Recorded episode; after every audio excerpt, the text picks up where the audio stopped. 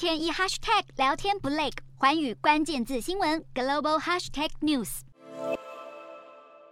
在相隔六个月后，美国国防部长奥斯汀与俄罗斯防长肖伊古再次通话，谈话重点当然是乌克兰。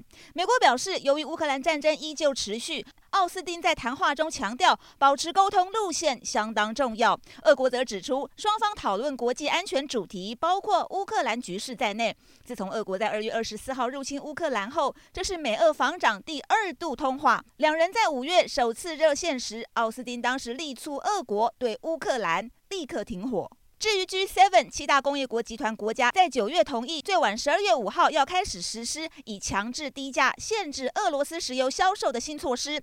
不过，石油业者和美国官员指出，俄国能找到足够油轮，将大部分产油运出口，突破 G7 这项限制。